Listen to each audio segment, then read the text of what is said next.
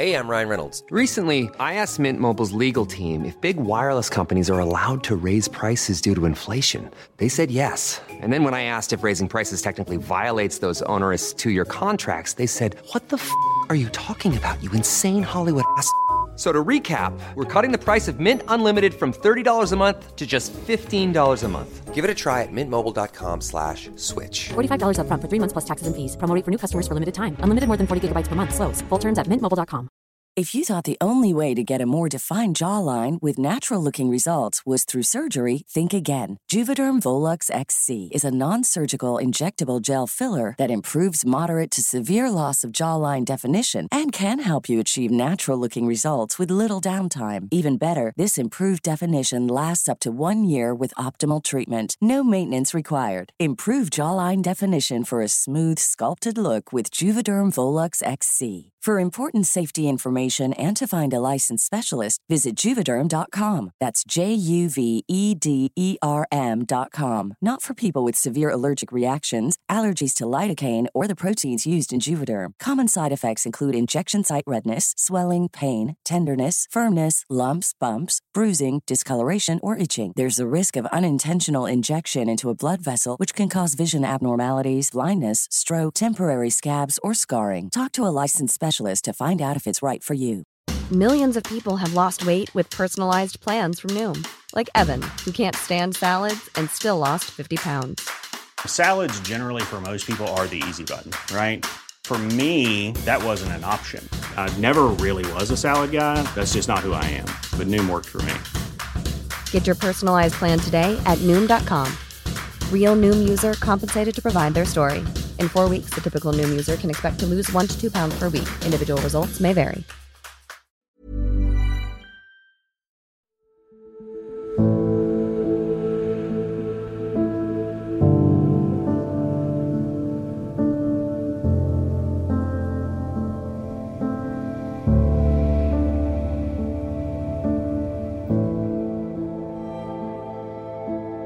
This episode contains distressing themes and descriptions of violence.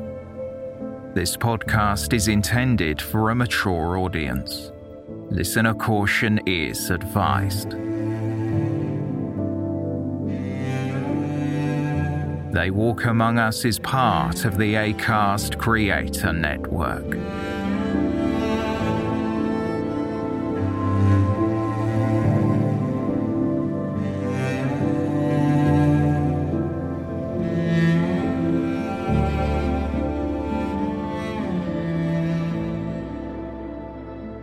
Cold and crisp winter's morning, January 25th, 1970, the body of a young boy is found in a watery ditch at a farm near Ponteland in Northumberland.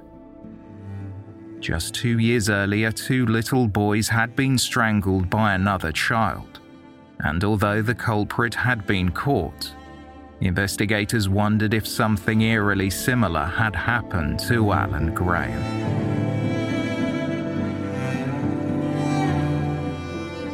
Welcome to Season 7, Episode 16 of They Walk Among Us, a podcast dedicated to UK true crime.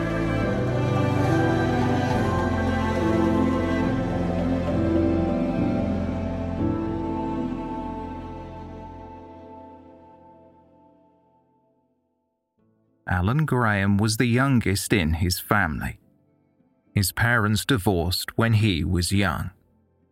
After the separation, Allan's mother Mary had found a new partner named Tom, and they lived together on Buick Road in Gateshead, a town in the north of England. Attending Breckenbeds junior high school, the young Allan was described as a bright boy. He joined the Army Cadets and had a keen interest in pigeons enjoying outings on Saturdays to Newcastle upon Tyne's Green Market to speak with the pigeon breeders who congregated there. At 11 years old, Allan Graham was a typical pre-teen boy. He enjoyed playing football, hanging out with his friends, and writing about interesting places he had seen and people he had met detailing his thoughts in a little black diary kept in his bedroom at his mother's three story home. Allan came from a large family. His siblings were older, and most of them had moved out to start families of their own, but they all remained close. Allan's brother Dennis Barron lived with his wife Moira and their three children four miles away in the area of Benwell, just across the Tyne. Allan often went to stay with them during the weekends. On the evening of Thursday, January 22, 1970, Allan's sister in law Moira and her children called in for a social visit so Mary could see her grandchildren. Allan was due to be at school the following day, but wanted to go back to Benwell with Moira. So that evening they took a taxi to Moira and Dennis's home on Gerald Street, and Allan planned to stay for a few days. Allan had two shillings and his mother left his weekly pocket money of 10 shillings with Moira for safekeeping. On Saturday morning, January 24th, Moira recalled Allan coming into her room two or three times and asking for a cigarette. Moira knew the boy smoked, and she would give him a cigarette occasionally, but his constant pleading wore her down and so she handed him two shillings and sixpence to go to the corner shop and get himself a packet of ten cigarettes. It was just after 12:30 p.m. and it was raining heavily. However, Appleton's shop was less than 50 yards from the house, at the bottom of Gerald Street. The shopkeeper, Doris Appleton, remembered Allan buying a pack of 10 Embassy cigarettes between 12:40 and 1 p.m. that day. She asked him if the cigarettes were for his sister-in-law, and he told her they were. Doris Appleton later said, He was in no sort of hurry, and there was nothing unusual about him. After Allan left Appleton's, it should have taken him a minute or two to return to the property where his brother and sister in law lived.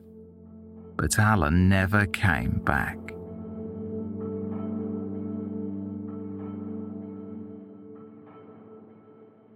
Moira didn't really worry when Allan had not immediately returned from the shop. She knew he had been, quote, gasping for a cigarette and she thought he might have met some of the local boys. After all, she had just given him his pocket money, and maybe he had gone out with his friends to spend it. As the hours passed, doubt began to creep in. Moira began to wonder if Allan might have returned to his mother's. After speaking with her husband, Moira called Mary sometime between 6 pm and 7 pm to ask if Allan was with her. Mary said she had not seen her son since he left.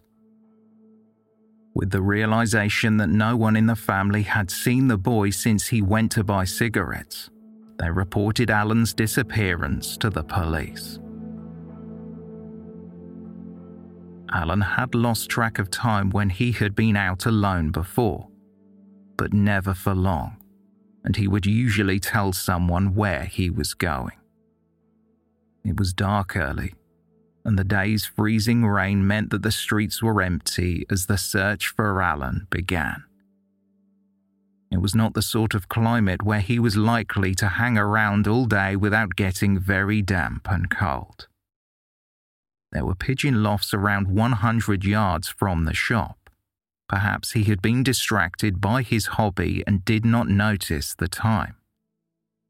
Allan's loved ones checked to see if Allan might have gone there, but he hadn't, nor had he been seen hanging around the area at any point in the day. Mary called Allan's father on the off chance their son had gone to see him, but his father had not, and it was long past the time an 11 year old boy should be home. It was still dark the following morning when farm worker Gordon Bell arrived at Callerton Grange Farm, around eight miles northwest of Newcastle city centre. As he had driven along a road to the farm, Bell's headlights shone on a muddy pair of shoes that were lying in the middle of the road. It was less than 100 yards from the well travelled Newcastle to Stamfordham Road near Ponteland. It was a peculiar sight, but it was early in the morning and Gordon had work to do, putting the shoes to the back of his mind until he finished his tasks at around 9 a.m as he drove back up the road. Gordon Bell slowed to a stop in front of the shoes and bent down to look at them. Bell's attention was drawn to something in a drainage ditch nearby, and as he got closer, Bell recoiled. Face down in the water filled culvert was the body of a young boy. Officers from the Northumberland Constabulary were dispatched to the scene immediately. It did not take long for them to identify the victim as Allan Graham. The youngster was still dressed in the clothes he had been seen in the previous day a pair of jeans, a grey shirt, and a grey cord reefer jacket an unopened pack of 10 cigarettes were found in his jacket pocket. The black shoes in the road belonged to Allan.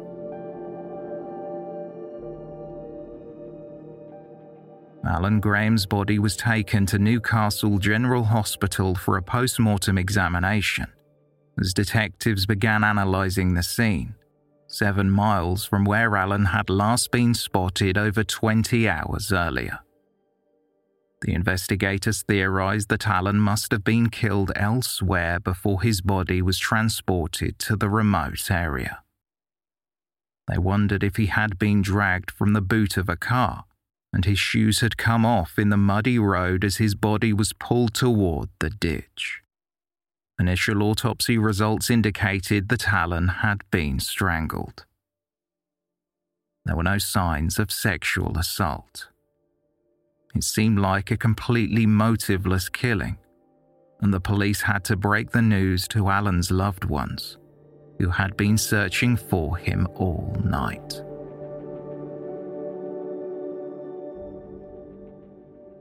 Allan's mother was inconsolable at the loss of her youngest child.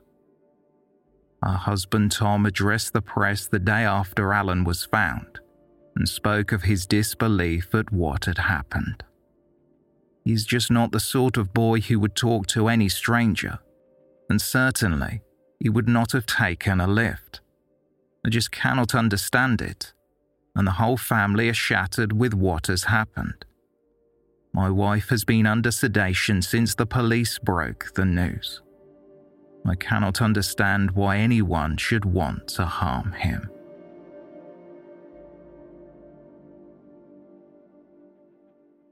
Concerned parents wondered if there was a child killer in their midst. Others on high alert escorted their children to and from school, as a heavy police presence remained in Benwell. Allan's classmates and members of the faculty held a vigil and prayer service in the wake of his murder. Headmistress Miss Weatherston told reporters, We have all been stunned by the news this morning. Allan was a perfectly normal, average sort of boy. As the murder investigation got underway, 40 detectives and uniformed police officers began making door to door inquiries under the instruction of the lead detective, Chief Superintendent Harvey Burrows. The investigators concentrated on Gerald Street, where Allan had last been seen by shopkeeper Doris Appleton. She told the police about the impression she got from the boy. I think that the person must have known him because he was a very quiet lad, far too cautious to go off with a stranger. Allan's mother remained under medical supervision as the police began to probe every detail of the family's private lives. Allan's older brother, Fred Barron, said at the time, She is rallying very well and trying to put a brave face on things. There is nothing else she can do. We are doing everything we can to help the police. This man has got to be found. It was believed that Allan had been within a 50 yard distance between his brother's home and the corner shop when he met his killer. Detective Burrows spoke at a press conference held at Pilgrim Street Police Station in the days following the discovery of Allan's body. He said, We are looking for a person who seems to have killed completely without motive. We want to trace anyone who might have seen the boy between the time he left his brother's house and bought the cigarettes. Someone has spoken to him within minutes of his buying the cigarettes, and these are vital minutes. We cannot ignore the possibility that this was someone he knew. It may be difficult because though Allan visited his stepbrother's home frequently, he was not very well known. He kept to himself. As officers searched Allan's bedroom at his mother's home, they found the small black book that he wrote in like a diary. The lead investigator described it as a record of people and places Allan was impressed by. Burrows said, He was a boy who wrote down most things in this diary, which is being checked at the moment. The name of the killer could be in this book. We are now checking it out with the family and those people mentioned in the book.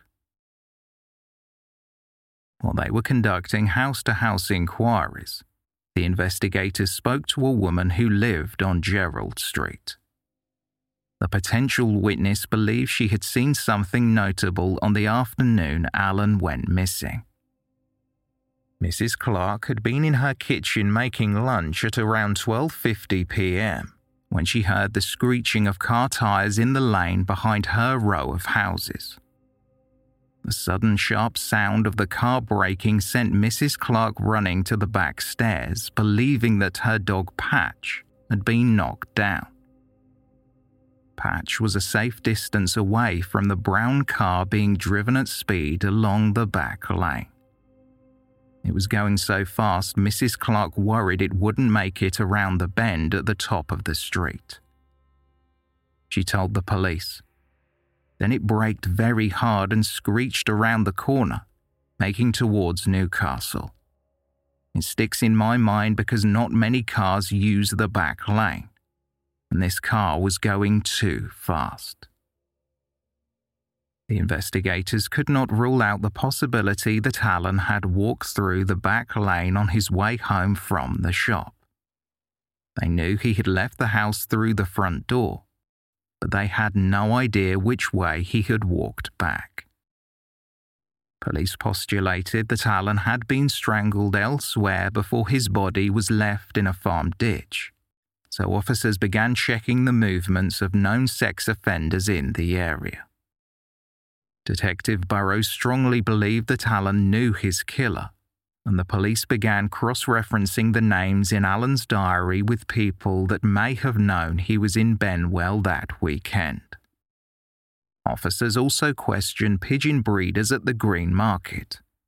They knew that Allan visited a pigeon loft nearby, and the Benwell area was popular with breeders. It seemed possible that Allan could have been stopped by a breeder he knew as he was likely to speak to anyone about the birds he loved. Burrows told reporters. The theme that runs through this inquiry concerns pigeons.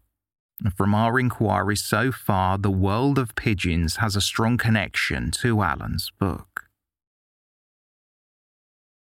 As the inquiry continued, officers spoke with two 11 year old boys who were believed to have seen Allan before he disappeared.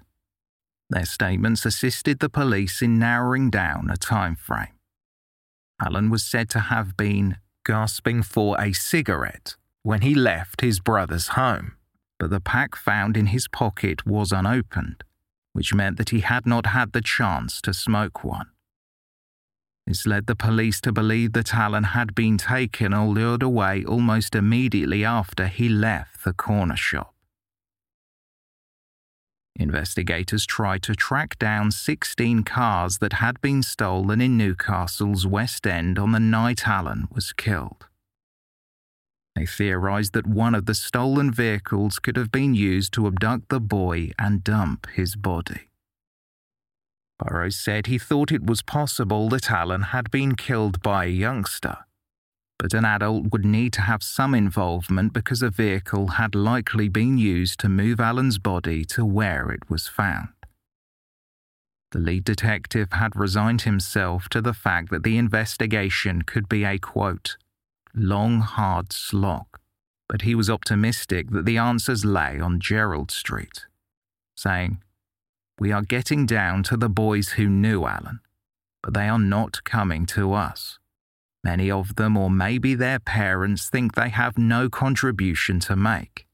But if we find all of his friends and associates, it is possible conversations he had with them might lead us to the person responsible for his death. We want these youngsters to come forward even though they may think they cannot help. Fear is not the reason for the lack of response. It is apathy, their belief that they cannot help we think they can.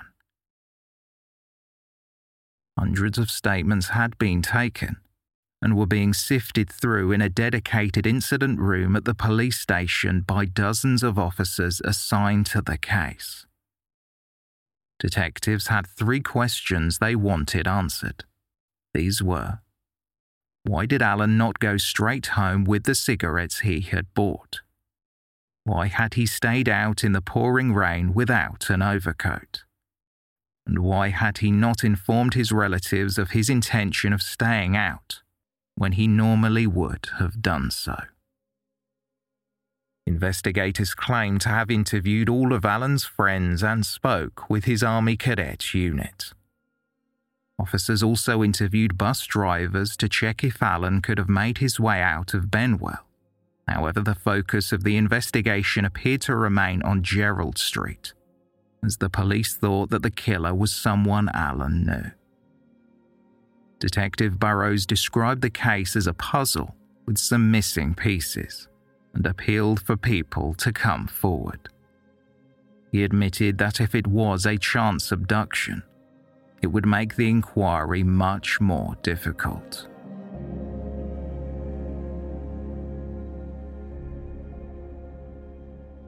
Exactly a week after Allan Graham was last seen by his loved ones, a funeral was held in Gateshead. January 31st was a dreary day, and for once people hoped that it would rain. This was because after his funeral mass, a reenactment of Allan's last known movements was to take place on Gerald Street in Benwell. It would be ideal to have the same weather as the day Allan disappeared. Reverend Charles Campbell conducted the service before Allan was laid to rest at Saltwell Cemetery. The Reverend told mourners, It is surprising that boys have been the target of wickedness and brutal attacks since the beginning of the century. Some people think that the situation has improved that there is much more culture these days. But the murder of Allan shows the heart of man is still desperately wicked. Somewhere in a city street, the key to this brutal murder is held. A troubled conscience bears the mark of this awful deed, and someday the secret of that conscience will come out, and justice will be done.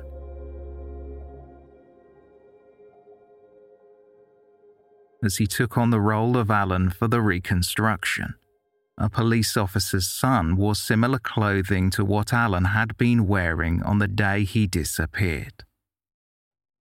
The stand in walked the short distance from Dennis and Moira's home to Appleton's shop. Crowds of onlookers stood by, as the young boy was carefully followed by the watchful eyes of detectives concealing themselves in surrounding properties. Despite mimicking the scene, it sparked no memories, and no immediate leads emerged. The following day, panic struck the community once again when a five year old boy raced home and told his mother that his eight year old sister had been pulled into a brown car by a man in a grey coat. Every available officer was directed to join the frantic search for the little girl. But just 40 minutes later, she arrived home, oblivious to the commotion her younger brother had unwittingly caused. The incident was put down to the recent news coverage of Allan Graham's abduction and murder being fresh in the young boy's mind.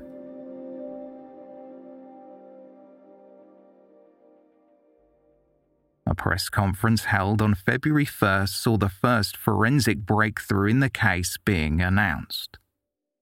Although Detective Burrows did not reveal exactly what this was, he was optimistic. Burrows told reporters.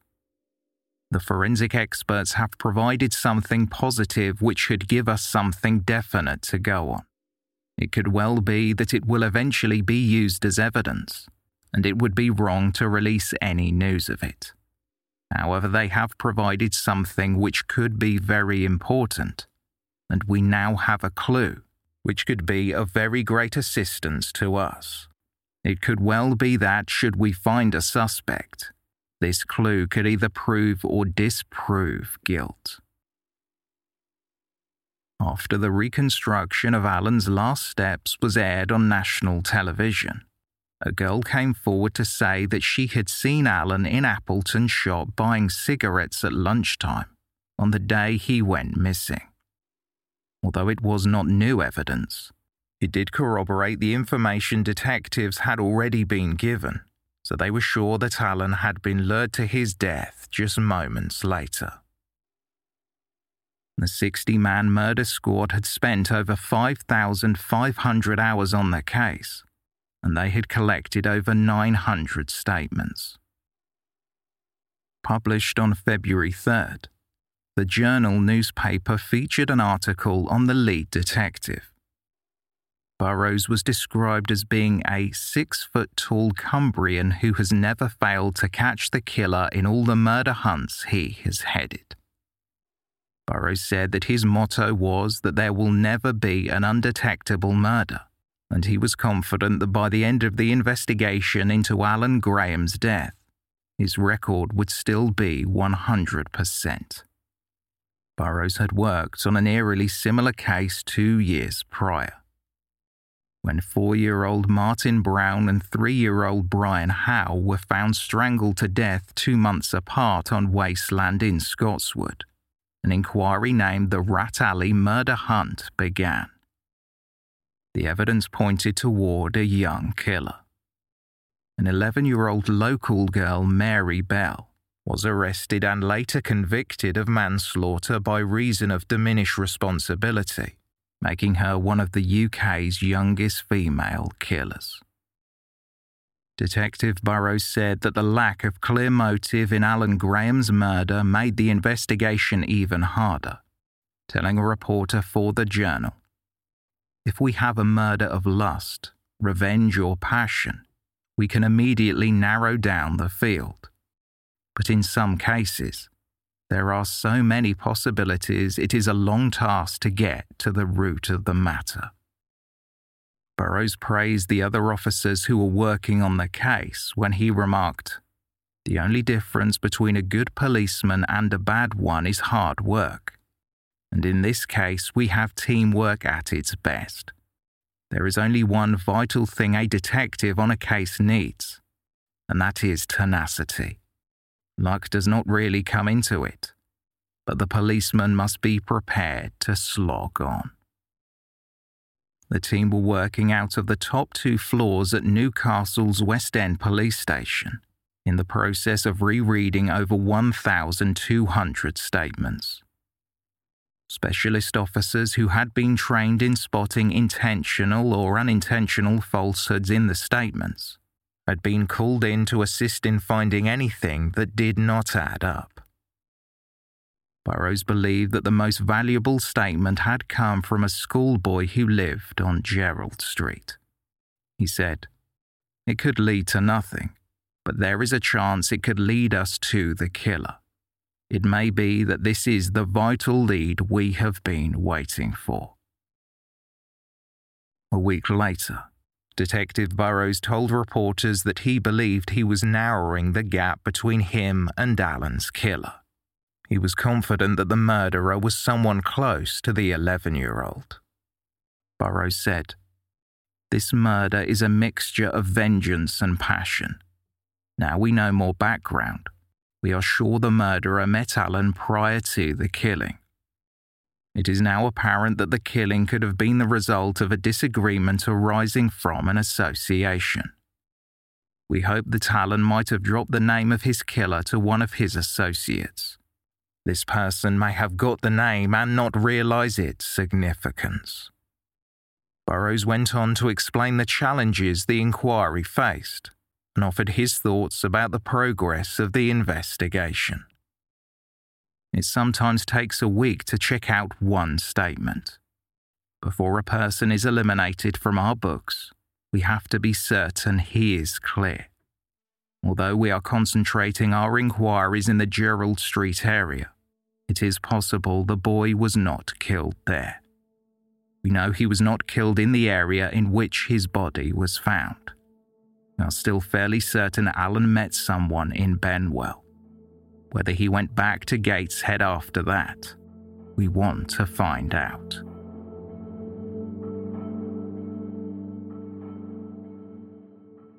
In March, the investigators received a tip from someone who believed they had spotted a man they had seen in the area near where Allan's body was left, who was also lurking in a doorway on the reenactment footage. This lead turned out to be a dead end. However, the following month, Detective Burrows revealed that forensic experts had discovered traces of soil recovered from Allan's body that had not come from the area where he was found. It was believed to have come from the Tyneside area. Burrows said, When we find it, it will give us an idea of where Allan went or was taken after he was last seen in Gerald Street. It could prove vital. Officers working on the case had been reduced to 12 full time detectives, but 300 samples of soil from Newcastle's West End had been sent to the Home Office laboratory for comparison. By this point, investigators had logged over 21,000 man hours on the case, and most of their time was spent checking and rechecking statements in a process dubbed the system. In 1970, without today's modern forensic technology, the system was the only method that had been proven to track killers. Twelve weeks into the investigation, Detective Burrows told the press The killer is out there somewhere, and he will give up before I do. In case he thinks things have quietened down, I can tell him they have not. It may be a long time before we have covered every possible angle, but each day brings a new suspect. One of these mornings, it will be his turn. I think he is a local man, and we are still determined to get him.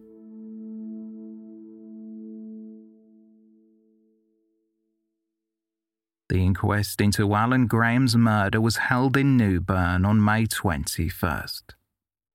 Mr. J. Dodds, the Southeast Northumberland coroner, presided over the inquest in front of an inquest jury. The pathologist who had conducted the post mortem on Allan's body in the days after it was discovered testified about his findings.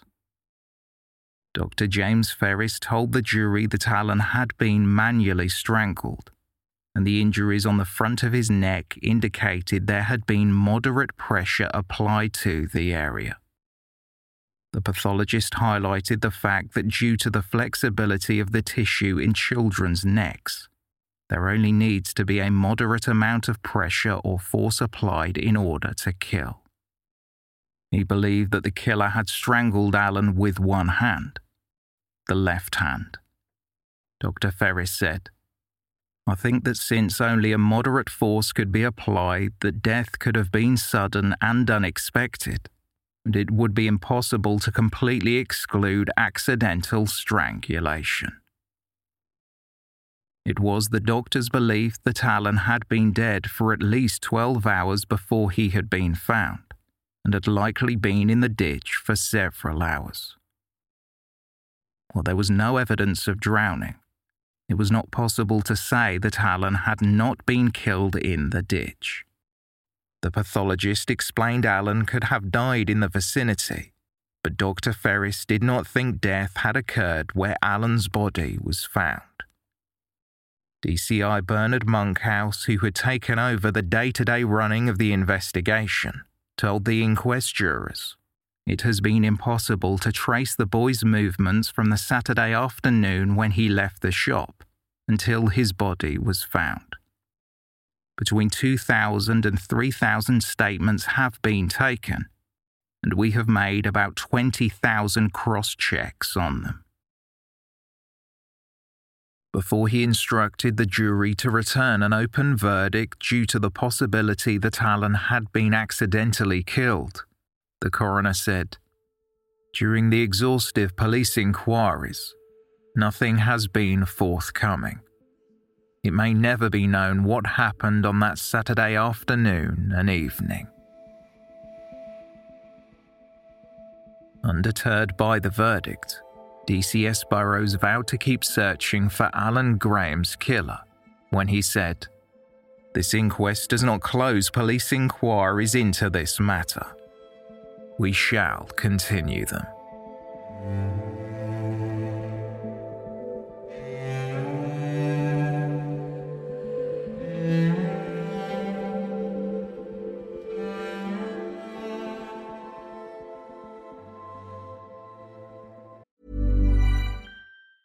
Say hello to a new era of mental health care.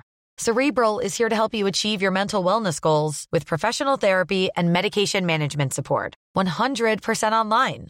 You'll experience the all new Cerebral Way, an innovative approach to mental wellness designed around you. You'll get a personalized treatment plan from a therapist, prescriber, or both in a safe and judgment free space. Your cerebral therapist or prescriber will outline a customized plan with clear milestones along the way so you can get to feeling your best. With Cerebral, you're not alone in your mental health journey. We're here to empower you to live a fulfilling life. So take that first step towards a brighter future and sign up today at cerebral.com slash podcast and use code ACasts to get 15% off your first month. Offer only valid on monthly plans. Other exclusions may apply. Offer ends July 31st, 2024. See site for details. Hey, I'm Ryan Reynolds. Recently, I asked Mint Mobile's legal team if big wireless companies are allowed to raise prices due to inflation. They said yes. And then when I asked if raising prices technically violates those onerous two year contracts, they said, What the f are you talking about, you insane Hollywood ass? So to recap, we're cutting the price of Mint Unlimited from $30 a month to just $15 a month. Give it a try at mintmobile.com slash switch. $45 upfront for three months plus taxes and fees. Promoting for new customers for limited time. Unlimited more than 40 gigabytes per month. Slows. Full terms at mintmobile.com. Subtle results, still you, but with fewer lines. Botox Cosmetic, out of botulinum toxin A, is a prescription medicine used to temporarily make moderate to severe frown lines, crow's feet, and forehead lines look better in adults. Effects of Botox Cosmetic may spread hours to weeks after injection, causing serious symptoms. Alert your doctor right away as difficulties swallowing, speaking, breathing, eye problems, or muscle weakness may be a sign of a life threatening condition. Patients with these conditions before injection are at highest risk. Don't receive Botox Cosmetic if you have a skin infection. Side effects may include allergic reactions, injection site pain, headache, eyebrow and eyelid drooping, and eyelid swelling. Allergic reactions can include rash, welts, asthma symptoms, and dizziness. Tell your doctor about medical history, muscle or nerve conditions including ALS or Lou Gehrig's disease, myasthenia myasthenia gravis, or Lambert Eaton syndrome and medications, including botulinum toxins, as these may increase the risk of serious side effects. For full safety information, visit BotoxCosmetic.com or call 877 351 0300. See for yourself at BotoxCosmetic.com. Millions of people have lost weight with personalized plans from Noom, like Evan, who can't stand salads and still lost 50 pounds. Salads, generally, for most people, are the easy button, right? For me, that wasn't an option.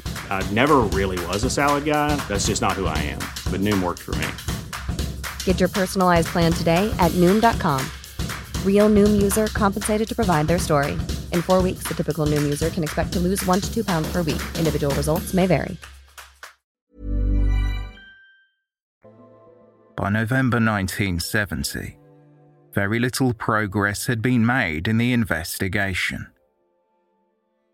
In the months that followed the inquest, Allan's mother, 49 year old Mary Walls, spent her life savings travelling around Britain to meet with over 50 clairvoyants. Speaking with a reporter for the Journal newspaper about the £1,000 she had already spent, Mary said she had been living out of a suitcase for five months, travelling from place to place in search of a scrap of information from spiritualists that would lead to Allan's killer. Mary had met with clairvoyants from London, Manchester, Blackpool, and dozens of other cities.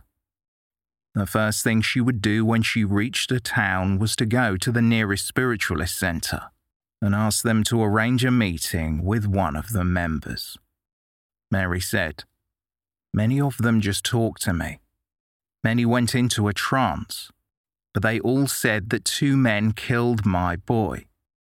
I had a letter from one woman in Sussex who gave me a description of these two men. She was sincere and even volunteered to travel all the way up here to take part in an identification parade. She was so sure of their description. I was full of hope, but my happiness was squashed when I returned with the information that I had and found the police could not act upon it because it was not fact. Despite her disappointment that the authorities could not use the information because it was not from an admissible source, Mary felt that it was all she could do. She said, I am glad that I did all this.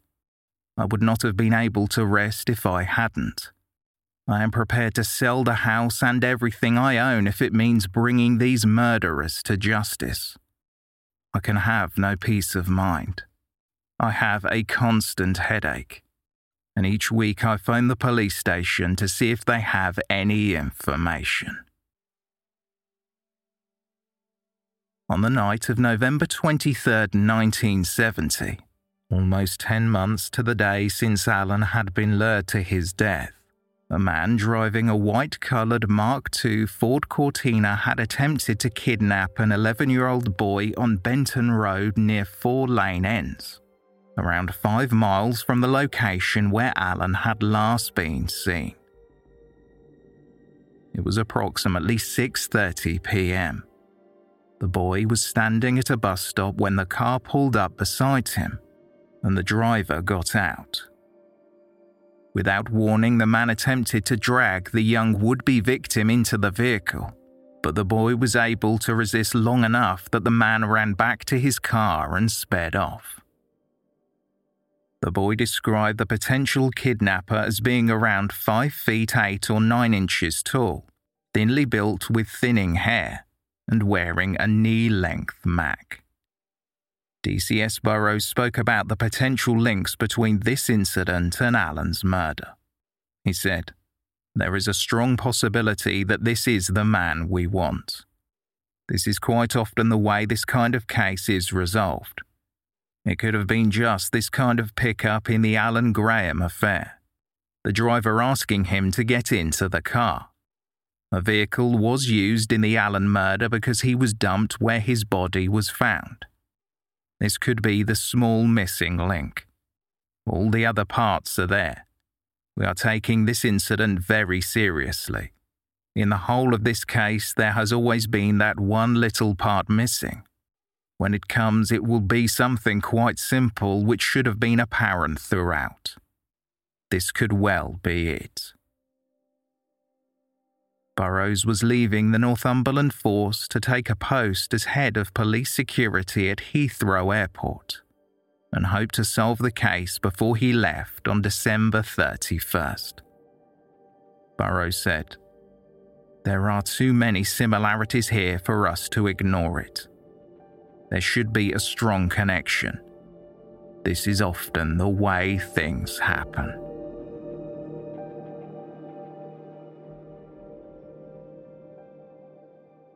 On the first anniversary of her son's death. Mary Walls spoke about the impact Allan's murder had not only on her, but the entire family. She had spent over £2,000 meeting clairvoyants, and Mary had no intention of slowing down. She said, All I want is one name. I will never rest until Allan's killer is found and I am sure that somebody, a spiritualist, will give me the clue that will lead to his arrest. All I fear is that the discovery of the killer's identity will lead to more heartbreak. It could well be that whoever did this is known by us or is even a friend of ours. I have now come to believe that whoever killed my son probably never meant to do it. It was established that he was killed by someone holding his throat with only one hand, and it may well have been an accident. Perhaps they were telling him off or angry with him if he had done wrong. After all, boys are boys. All I am certain of is that the whole family's life has been changed by his death.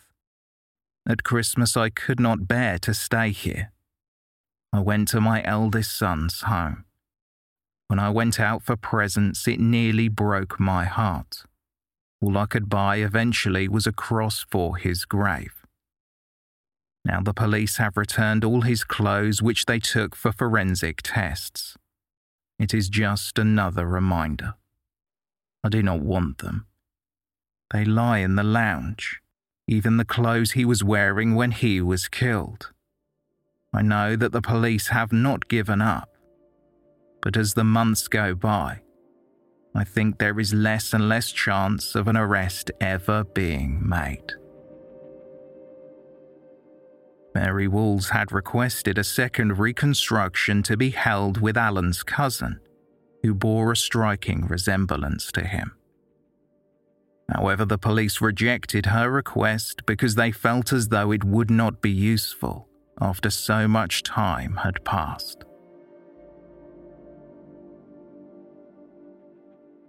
An obituary Mary had posted in the paper read God bless you, Allan. Till we meet again. Forgive me, Lord, but I'm still hoping and praying that justice will be done.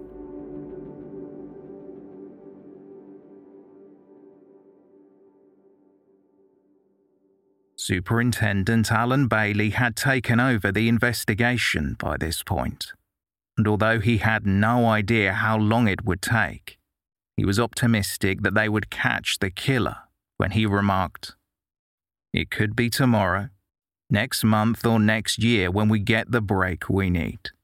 At the moment, we are still trying to get the one absolutely vital scrap of information we must have what happened to Allan after he left the shop where he bought cigarettes. At the moment, despite 12 months of investigations, this remains a mystery.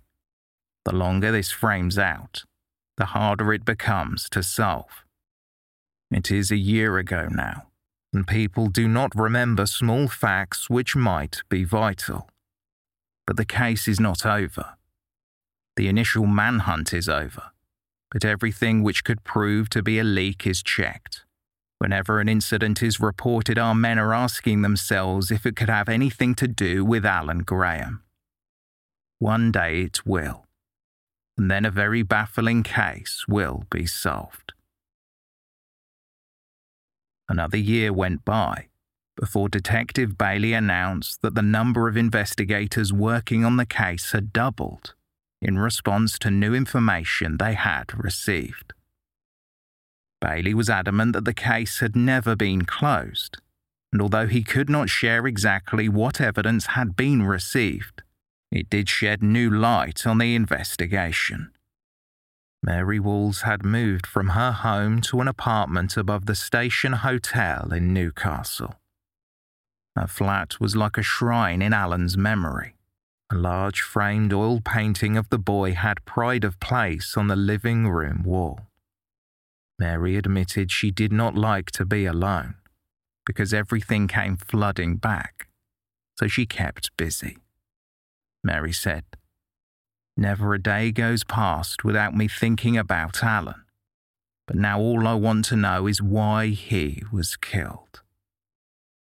Mary had taken over the management of a pub in the town of Blaydon, but she explained her sole purpose had not changed in the two years since her son was murdered.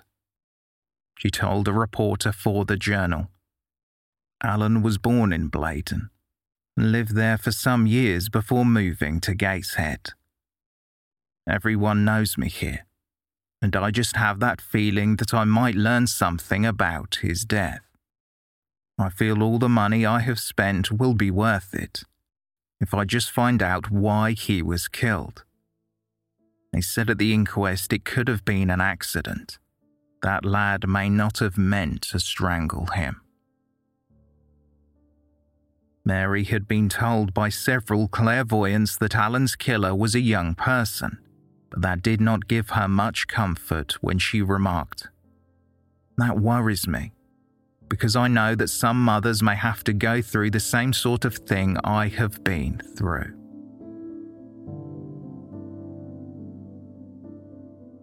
Allan's brother Dennis Barron, who Allan had been staying with when he disappeared, stood at the corner shop every Saturday afternoon in the hopes that he would find some answers.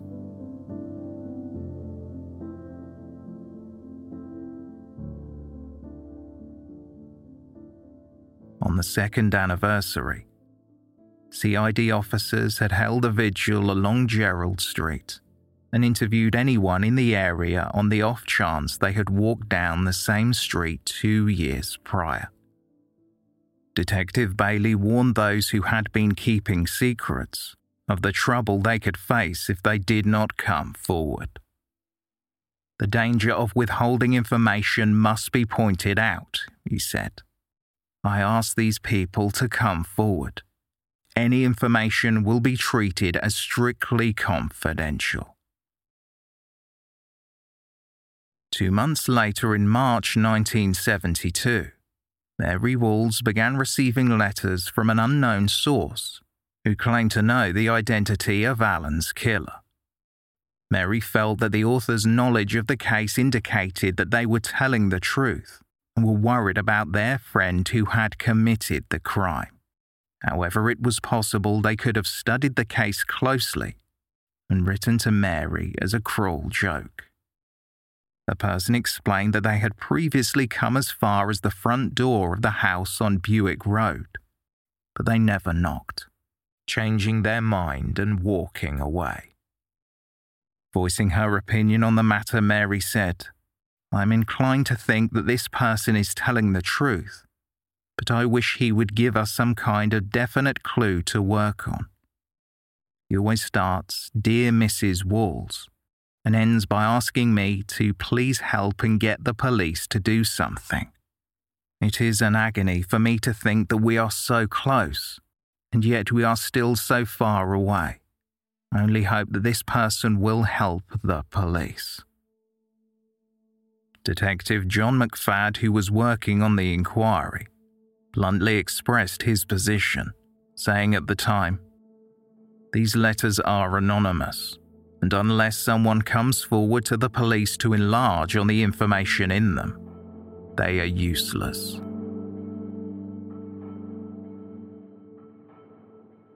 In November of that year, Mary Walls was brought to court. The pub that Mary was managing was raided. She was charged with two counts of aiding and abetting the consumption of intoxicating liquor after hours, and two counts of aiding and abetting the supply of intoxicating liquor after hours.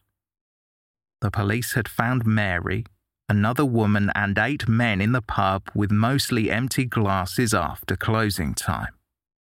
When asked what was going on, Mary said it was her birthday party, but her birthday had been five months prior. At the trial, she explained that she had received another anonymous letter about Allan's murder that day. She was speaking about it with the people who stayed behind at the pub. I was very upset, she said. I admit telling the police it was my birthday, but I just couldn't tell them we were discussing the murder case. One witness who had been there denied the prosecutor's assertion that there had been jollity in the bar after hours when the witness remarked, How could there have been jollity? We were talking about the murder of Mrs. Wall's son. Mary Walls was found guilty of all charges and fined a total of £20. She moved back to Buick Road shortly after. In December 1973, Detective Burrows was employed at Heathrow Airport, where he was working as head of police security. He was again asked for his opinion on the case. Not solving the Allan Graham murder was my one regret leaving the force in Northumberland. But I still keep a check on the situation, and I still feel the answer is there and will be found. Mary was still waiting for someone to come forward and explain that she had never given up hope that she would find out what happened to her son. There's never a day goes by without me thinking of Allan or a friend or relative mentions his name, she said. My daughter comes to see me quite often and brings her new baby son. They are a great comfort my 19 year old Paul lives with me in Buick Road. I can talk more about Allan than I used to during the first months after the murder. Detective Burrows told me to never give up hope. He said someone will make one little slip sometime. That is all the police need. I don't know how the murderer and anyone who knows he killed Allan can live without suffering. It's bad enough for me but it must be terrible for them. The case seemed to haunt Detective Burrows. Not only had it broken his 100% record for solving murders, there was the image of Allan he could not get out of his head.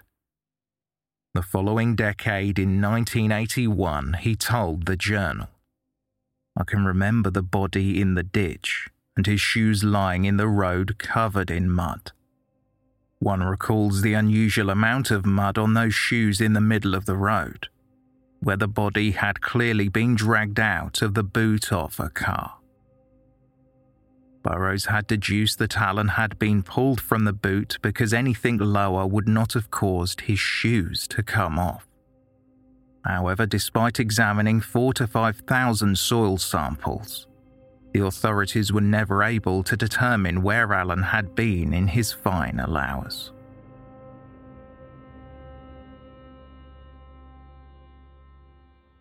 In November 1989, Mary spoke to a correspondent for the Evening Chronicle.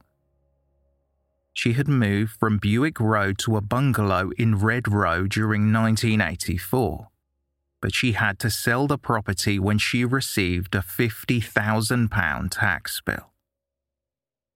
To cover the costs of the search for a clairvoyant who could name her son's killer, Mary had taken in lodgers at her other home in Gateshead, but she did not declare the income. She was hit with the massive backdated tax bill that was gathering £16 interest per day. Mary had planned to spend the rest of her life in the bungalow, where she had hung an oil painting of Allan in the living room and had made a memorial garden. She would open up about the impact her son's murder had on the family, saying, Our minds were filled with revenge.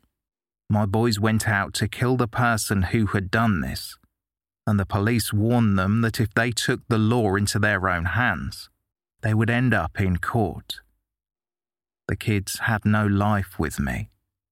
I was having injections to put me to sleep and injections to wake me up, and I was in a terrible state. I began to suspect everyone. I even accused my second husband, Allan's stepfather, of killing him.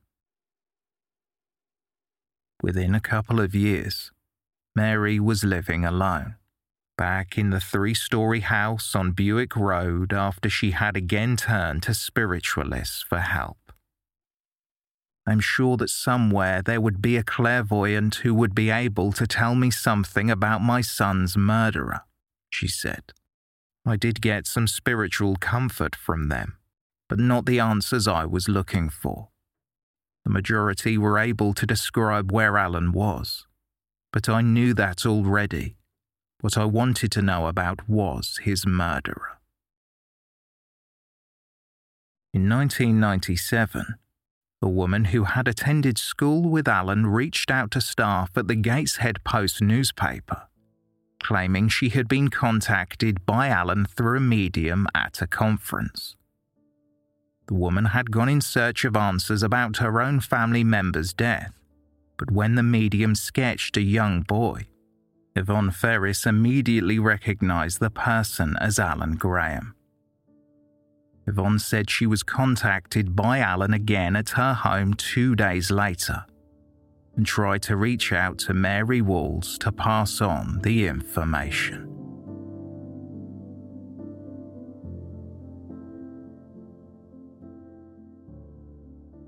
Nothing more came of the spiritual element in the case, and sadly, Mary Walls died in 2001, never knowing what happened to her son. Allan's older brother Fred Barron spoke about her burial years later. He said, Mum was desperate to find out who did it, and was always very sad and frustrated that Allan wasn't given justice. I only hope now that the police identify the killer before my time is up. I'm stunned that nothing has come out especially with the way forensics have advanced in the last four decades. Someone must have taken his shoes off and put him in a vehicle to where he was found. Allan's brothers Fred and Dennis Barron began a media campaign in 2010 to try and get answers about his murder. Dennis voiced his feelings about the initial investigation and how it had been handled he told a reporter for the Evening Chronicle. It just seemed like everything was done in a rush. I just thought they were a bit amateur. I got that feeling from the moment they took my statement. I just thought they couldn't be bothered. It seemed like the only people they really questioned was us. They took hair and everything from us. You would think that we had done it. I think they thought it was in the family. Dennis did not agree with the detective's assertion that Allan had been killed by someone he knew, saying, All along I thought it had to be someone that was travelling through the area. I don't think the police at the time were professional enough. I think they left it too late. I don't think they had the manpower or the know how. They could have wasted time looking at the family.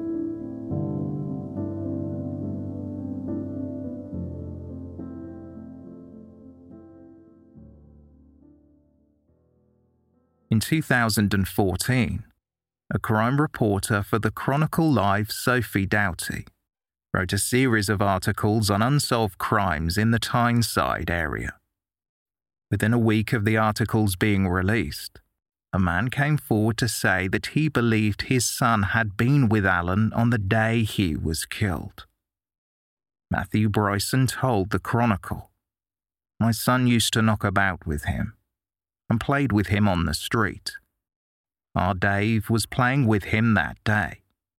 He was in the shop with him. Then they went around the corner together and were kicking a ball about. Then he heard a bloke shout at Allan saying, Come on, get in here. Then he ran off. I think our Dave was the last one to see him alive. Bryson said that he had assumed the police knew who they were looking for because they never took a statement. Unfortunately, Matthew Bryson's son Dave died in 2004, so the police had missed their chance. Allan's brother Dennis was hopeful that the new information was a sign that people still remembered what happened all those years later, but said this highlighted that the police did not speak to all of the witnesses at the time.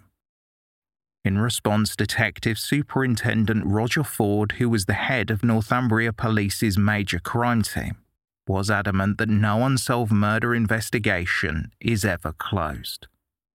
The constabulary would be reviewing the case to see if the lines of inquiry could be acted upon. In April of that same year, another witness came forward. Ken Brown had been playing with Dave Bryson and Allan Graham on the day it was believed Allan was killed, and he remembered seeing a dark blue van pull up and a man shouting at Allan to get in. Ken had spoken to the police in the days following the murder, but was never asked to give a formal statement.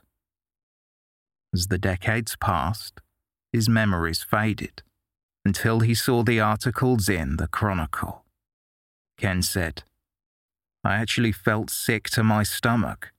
I now just want to do anything I can to help. Since I read the story in the Chronicle, it's been like the cogs in my brain have started turning.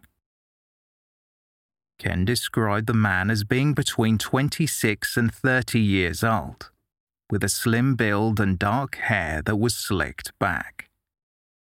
He believed the man had a Geordie accent and was wearing a light blue shirt and a donkey jacket. The vehicle was described as a dark blue van with two doors on each side of the rear. It had a chrome bumper and round headlights. Ken Brown spoke with the police, who said they would review all of the statements provided and seek new ones. Allan's brother Fred was desperate for answers after so long and wanted to know how exactly did Allan die? Was Allan sexually assaulted? Do police still have any of Allan's clothing or belongings? Were any body parts kept? Why was Ken Brown not interviewed by the police at the time? Why have police sought no publicity for the crime for 44 years? What review was being completed? And why has the family not been spoken to about one? With the advancements of forensic technology, the family were hopeful that a DNA profile of the killer could be produced. Detective Chief Inspector Andy Fairlamb, who was heading up the review of the case, spoke about the size and scope of the initial inquiry during 1970 when hundreds of people were interviewed and thousands of statements taken. Detective Fairlamb said, 1970 and 2016 are poles apart in how we investigate. So we are reviewing what was done then and what we could do now. It just needs some fresh eyes. We never stop investigating as we could get some new intelligence and we will always look at it. Allan Graham was found in a ditch in the early morning. The ditch had some water in it, and it had been raining that night. A lot of samples were taken from him and the surrounding area. We are having our forensic experts re examine all of the material that has been retained since 1970 to identify any new forensic techniques that could be used on them. Unfortunately, a DNA profile could not be created. Very little evidence had survived the preceding four decades, so Allan's family's hopes were dashed at the disappointing news. Detective Chief Inspector John Bent assured the family that the constabulary would continue to seek new avenues of investigation to try and finally solve the case, including speaking with any officers involved in the original inquiry. There had been examples of historic cases being solved as in 2017, David Dearlove was convicted of killing his 19 month old stepson 50 years earlier. The historic murder conviction gave one of Allan's brothers renewed optimism when Fred Barron said, I can't believe it's almost been 50 years. And I can't believe this has gone on for 50 years and we still have no answers. You see other members of your family growing up and becoming parents and grandparents. And you just think that Allan never got the chance to do that. And we have no idea why. There's not a single day goes by when I don't think about it.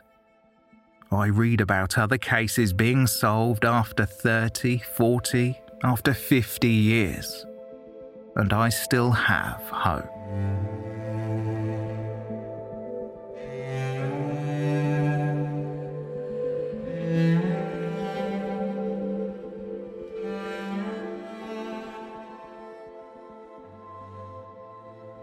So, where are we now?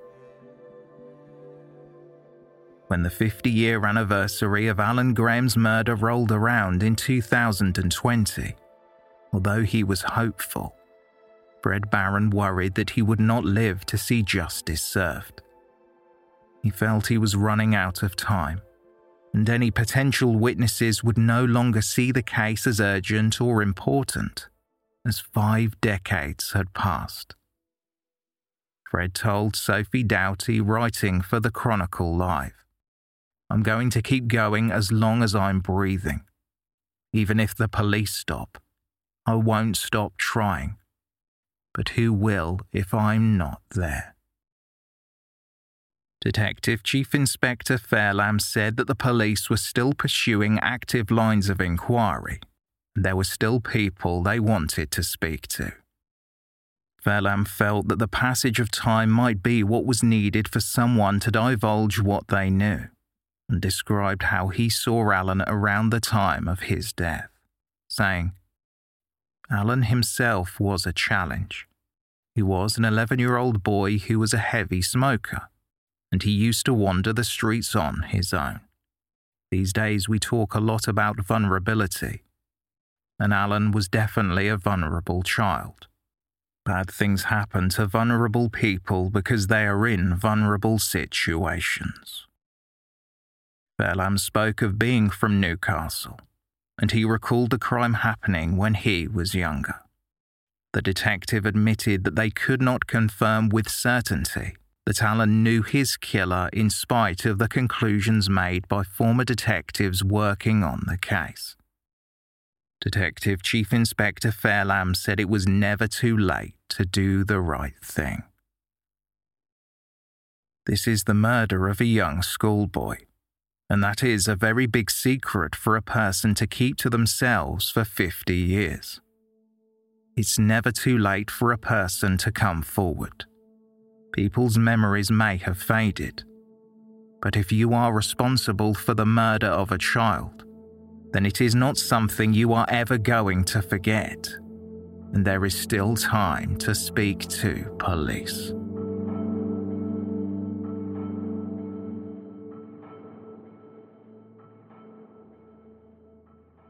Despite the time that had passed, another witness did come forward after Fred Barron's pleas for information in the Chronicle. Ian Cole said that he was one of the 11 year olds spoken to in the days after Allan was found murdered. Cole had passed on information about who he believed was responsible, but felt as though he was not taken seriously. Speaking about Allan, Cole said, I remember the first time my friends and I met him. We were having a football kick around. Allan was sitting in the archway watching us. We asked him if he fancied a game, and he was up like a shot, brave, to join in with a bunch of total strangers. At the time, I thought there was some strange things going on. Then, when I heard a young lad had gone missing and he had been killed, I started putting the pieces together. As time passed and the case remained unsolved, Allan's brother Fred feared that witnesses would pass away before they were questioned. Sadly, Allan's sister in law Moira, who Allan had been staying with around the time of his death, died soon after the 50th anniversary. Fred Barron said, It makes me worry that time is running out. There are people who might know something that will take that information to the grave.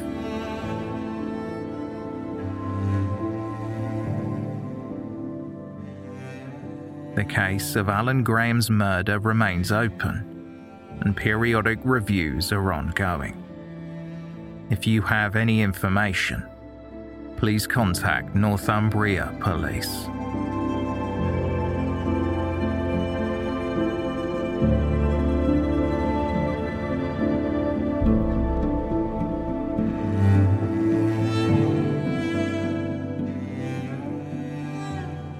Thank you for listening.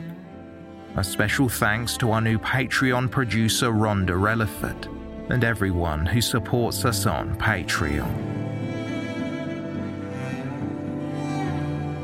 For more information on this episode, please see the show notes or visit our website, theywalkamonguspodcast.com.